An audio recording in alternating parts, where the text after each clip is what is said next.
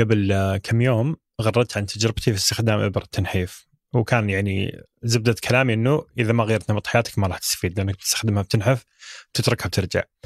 وغردت تغريدة وخلاص قفلت الموضوع. فجأة أمس آه، يجيني اتصال آه، من قناة من القنوات الإخبارية الكبرى يعني في التلفزيون يبغوا يسوون بيسوون معي لقاء عن هذا الموضوع ومجمعين ناس وفي معه وفي ضد وفي دكتور في مدري إيش في كذا.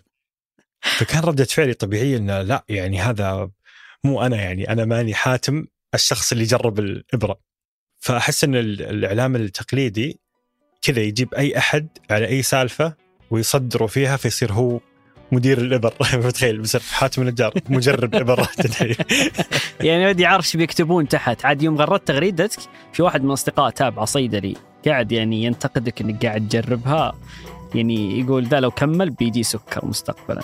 فالمفترض انك ما تكثر.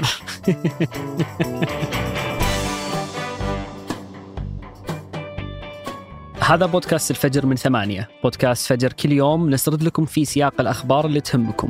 معكم أنا أيمن الحمادي. وأنا حاتم النجار.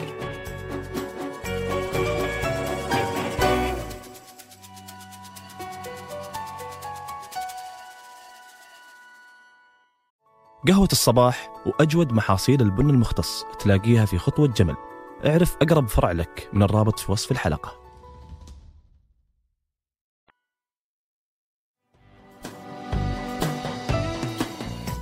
قبل أكثر من 90 سنة وبالضبط في 1931 الصين شهدت إنتاج أول سيارة في تاريخها وكانت عبارة عن سيارة شحن سموها مينغ شينغ. السيارة هذه اتصممت كنموذج أولي وما تم إنتاجها بكميات كبيرة بسبب تدمير المصنع خلال الحرب الصينية اليابانية في الثلاثينات.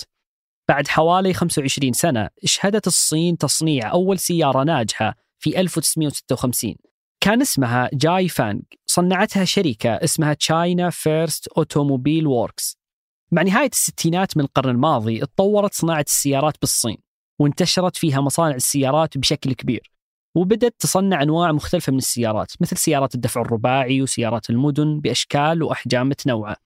في 1992 أطلقت الصين خطة لتطوير صناعة السيارات كجزء من استراتيجية التحول الصناعي. ومن وقتها بدأت الشركات الصينية تأسس مشاريع تصنيع سيارات بالتعاون مع شركات دولية وتستثمر بشكل كبير في تطوير تكنولوجيا السيارات. ومع الوقت صارت الصين واحدة من أكبر الدول اللي تصنع السيارات وصارت تملك أكبر سوق للسيارات في العالم وقامت تصدر مختلف أنواع السيارات لأكثر من 180 دولة. وفي هالأسبوع أكد تقرير صدر من وكالة التصنيف الائتماني موديز أن الصين راح تكون أكبر مصدر للسيارات في العالم بنهاية 2023 وأشارت الوكالة في تقريرها أن الصين تجاوزت كوريا الجنوبية في 2021 وألمانيا في 2022 وراح تتجاوز اليابان هالسنة وتتصدر دول العالم في قطاع تصدير السيارات. In the last couple of years, China's domestic car industry, and especially its electric vehicle industry, has exploded. And early this year, they even overtook both Germany صادرات الصين من السيارات تضاعفت ثلاث مرات من 2020 وتجاوزت أكثر من 2 مليون سيارة مع نهاية السنة الماضية. هذا لو قارناها بمنافسها الثاني اللي هي ألمانيا. واللي تراجعت صادراتها في السنوات الأخيرة. أرقام تصدير السيارات الصينية تعكس التفوق الهائل على منافسها الأول اليابان وكيف أن الصين قاعدة تتحول لعملاق في صناعة السيارات في العالم. فمثلا إيرادات السيارات الكهربائية المصدرة من الصين في الستة الأشهر الأولى من السنة هذه 2023 تضاعفت بشكل كبير مقارنة بالفترة نفسها من السنة الماضية. بالمقابل انخفضت صادرات السيارات من اليابان وتايلاند واللي تشمل المركبات التقليدية والمركبات الكهربائية. تفوق الصين في قطاع السيارات خلال السنوات الأخيرة يرجع لعدة عوامل من بينها التطور التقني بمصانع السيارات الجديدة وتحسين جودة تصنيع السيارات. فالسيارات الصينية بدأت تجتاز بسهولة اختبارات السلامة الأوروبية وسهل تطبيق الصين لاشتراطات صارمة في تصنيع السيارات على دخول السوق الأوروبي. ومن العوامل كمان تزايد الطلب على السيارات الكهربائية المصنوعة في الصين خصوصا مع دخول شركات مثل تسلا وفورد موتورز في السوق الصيني. الخبراء يعتبرون هالشيء عامل قوة يعطي شركات صناعة السيارات في الصين ميزة تنافسية مقارنة بالدول الثانية مثل ألمانيا. Years of state investment, China is leading the way in electric mobility, with domestic brands outpacing competitors, including German behemoths like Volkswagen and BMW.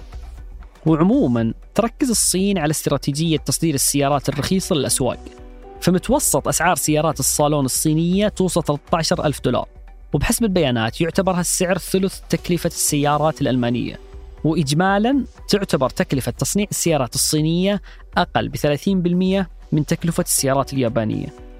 ولهالسبب تشكل الصناعة الصينية تهديد قوي للسيارات اليابانية والكورية الجنوبية وأصبحت السيارات الصينية تنتشر بشكل كبير في كثير من مناطق العالم وخصوصا في دول الخليج.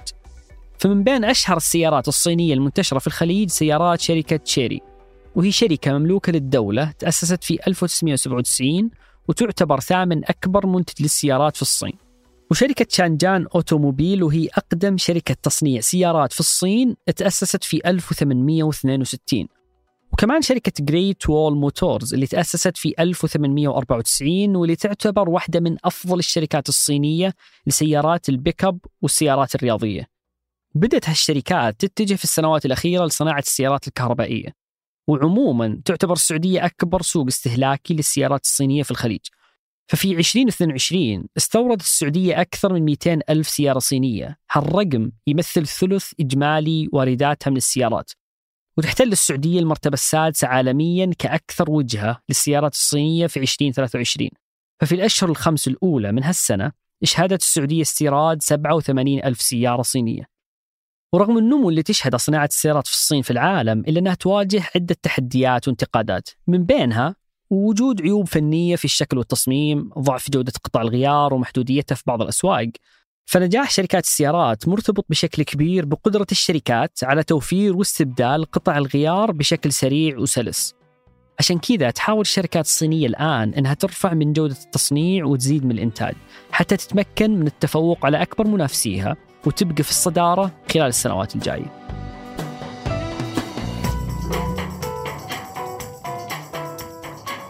وقبل ننهي الحلقة هذه توصيات لنهاية الأسبوع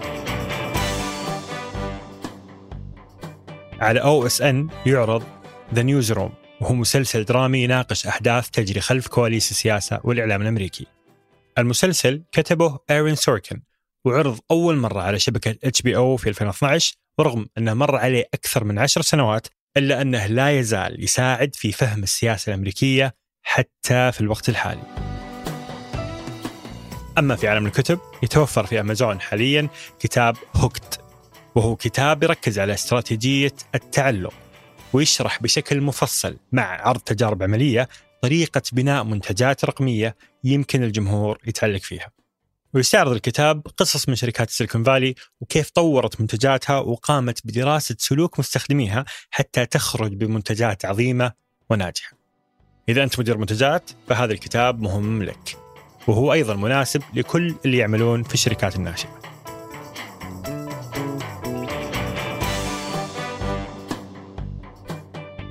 أنتج هذه الحلقة ترك البلوشي وقدمتها أنا أيمن الحمادي وأنا حاتم النجار. وحررها محمود أبو ندى. نشوفكم فجر الأحد.